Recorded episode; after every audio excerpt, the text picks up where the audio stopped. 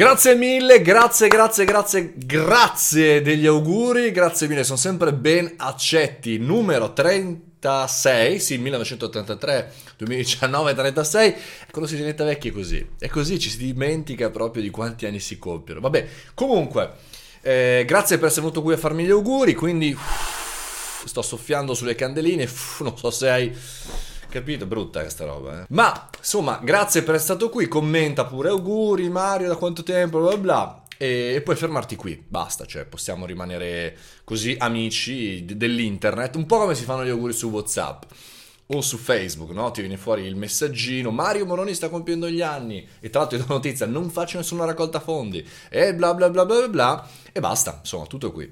Ma se invece vuoi eh, conoscermi meglio oppure vuoi dirmi quanto mi conosci per davvero, secondo me devi rimanere collegato a questo video per il mio compleanno, ho pensato di fare un eh, giochino e di capire tra le persone che mi seguono chi mi conosce in maniera vera, al 100%. Per cui ho preparato sette cose sette domande, sette situazioni che se conosci chiaramente mi conosci al 100%. Alla fine del video però insomma darò un po' di notizie così, insomma tre caratterizzazioni tipo, ma, ma lo vediamo dopo. Stai lì se vuoi giocare con me, segui un secondo. E partiamo, pronti? Partenza, via. A numero uno c'è ho fatto l'arbitro di calcio. sì, per più di dieci anni, l'arbitro di calcio, il calcio, quello dove c'è il pallone 11 contro 11, quella roba lì. Sì, l'arbitro FGC AIA. E, ehm, devo dire che è stata, al di là degli scherzi, una delle esperienze più belle della mia vita. Fatto per più di 10 anni e l'ho fatto nelle categorie diciamo giovanili, poi provinciali, poi regionali, insomma mi ero abbastanza bravino, a detta degli altri, eh, non tanto dei giocatori, ma a detta degli altri ero abbastanza bravino. È stata una delle esperienze più importanti della mia vita perché formative, perché è una di quelle cose, come c'è nel nostro mondo startup, business, imprenditoria, nella vita di tutti i giorni, in cui devi essere deciso, devi essere sicuro delle cose che fai, perché altrimenti hai 30 persone che di fianco ti dicono che sei un deficiente, eh, centinaia di persone che ti dicono peggio cose fuori dagli spazi. Quindi se non sei sicuro, cominci a dire, ma forse hanno ragione questi, forse non sono così tanto adeguato. Numero uno era questa. La seconda curiosità, magari ne hai visto parlare su qualche TG online, comunque soffro di epilessia, una malattia neurologica e sono anche ambasciatore della LICE, che è la Lega Italiana contro il PSA, per cui appunto magari mi hai visto in qualche telegiornale, in qualche radio, in qualche televisione parlare, cercare di stimolare l'opinione pubblica perché come me tante persone, centinaia di migliaia di persone ne soffrono in Italia e non soltanto in tutto il mondo e oltre alla giornata eh, nazionale e internazionale cerco comunque di fare condivisione rispetto alla quale insomma fare startup, fare impresa, vivere una vita professionale normale non è così assolutamente impossibile da fare. Per cui questo era il secondo punto. Il terzo punto, sicuramente se hai partecipato a qualche evento, sicuramente conosci quello che ti sto per dire. Vivo in un mulino d'acqua, fuori da Milano, provincia di Milano, la bellissima provincia di Milano con la sua fantastica nebbia e vivo in questo mulino d'acqua perché è dal 1800 che, eh, se hai ascoltato tra l'altro Starta di merda l'audiolibro, il libro vicendo lo conosci molto bene, è partita la mia storia da lì e probabilmente finirà anche lì. Per cui questa è la terza curiosità, magari qualcuno di voi non lo sapeva. Quarta curiosità, ho pubblicato ben due raccolte di poesie. Ma di chi di queste poesie? Di chi è? Mie poesie. mie poesie. Sì, perché anche questa cosa è una cosa che in realtà non ho comunicato moltissimo negli ultimi anni. Magari chi lo sa, nel 2020 sarà uno dei miei asset strategici, assolutamente. Eh, due raccolte di poesie, l'ultima la potete trovare su Amazon ancora. Eh, si chiamava Il primo passo. Si chiama Il primo passo. Eh, la poesia è sem- mi è sempre piaciuta, eh, sia leggerla che scriverla. Magari avete visto da qualche parte due mie poesie diciamo così, che sono state un pochettino più lette, più, più importanti. Mi amo, io mi amo, eh, che la leggeva spesso Fabio Volo su Radio DJ la mattina.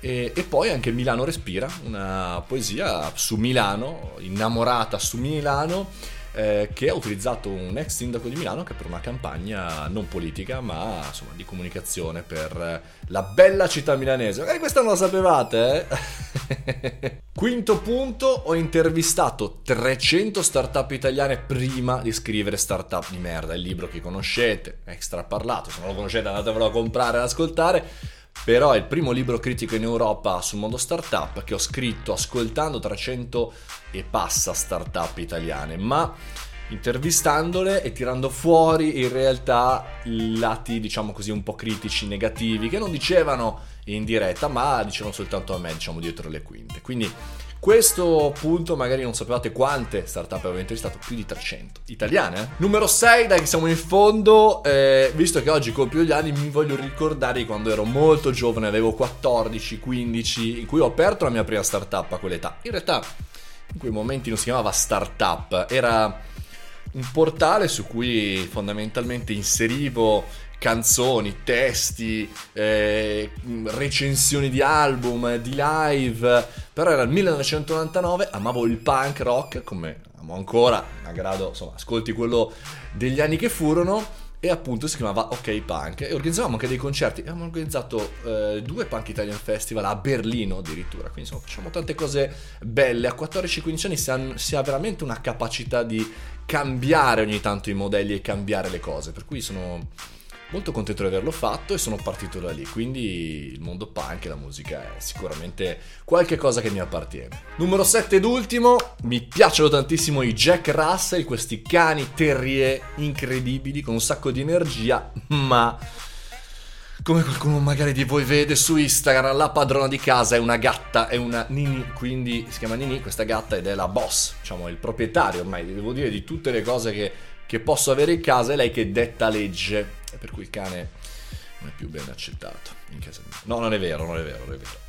Queste erano sette curiosità eh, che, vabbè, così per scherzare, visto che so, poco prima di Natale, magari per condividere alcune cose, alcune cose che abbiamo in comune, alcune cose che invece abbiamo assolutamente differente. E ci tenevo a farlo con un video non soltanto con un podcast, per cui chi mi sta ascoltando e dice caspita che, che bel podcast, così veloce, andatevi a vedere il video su Facebook, su Instagram, su link, di dove volete voi e, insomma, commentate, magari commentate qui, non soltanto auguri, ma commentate il numero di risposte azzeccate che sapevate, il numero di curiosità che già conoscevate e che mi riguardavano. E allora quante ne hai indovinate? Quante curiosità conosci su di me? Insomma, se da 1 a 2, cioè solo un paio ne hai conosciute, forse conviene organizzare un bel caffè insieme da qualche parte, relax, ma molto veloce, rapido per conoscerci meglio, oppure scriverci magari via Skype, fare una call a distanza, va benissimo, quindi almeno cominciamo a conoscerci meglio.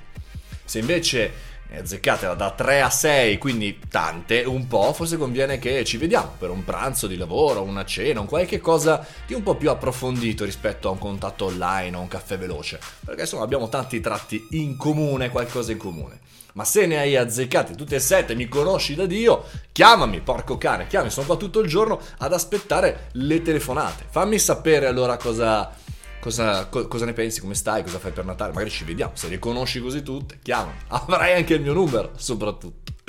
Vabbè, questa era una cavolottina per sorridere tra di noi, grazie ancora per gli auguri ragazzi, sono contento veramente felice di avere tante persone che mi scrivono e che mi il podcast, video, vi dicendo, e non è assolutamente banale per me, per cui vi ringrazio, il miglior diciamo, un regalo che mi fate tutti gli anni è quello di starmi dietro, scrivermi e insomma avere un feedback non soltanto di contenuto lavorativo, ma anche come dire, personale, di scriverci anche delle cavolate e di stare bene insieme. Questa è la cosa importante, non mi interessa l'online, non mi interessa l'offline, mi interessa, come dice quello bravo, l'on life. Una buona giornata a tutti e buon Natale, eh? se non ci sentiamo più, buon Natale. Ciao.